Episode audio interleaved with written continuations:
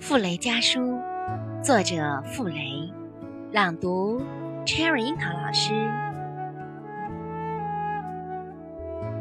人一辈子都在高潮低潮中浮沉，唯有庸碌的人，生活才如死水一般。或者要有极高的修养，方能阔然无累，真正的解脱。只要高潮不过分使你紧张。低潮不过分是你颓废就好了。太阳太强烈会把五谷晒焦，雨水太猛也会淹死庄稼。我们只求心里相当平衡，不至于受伤。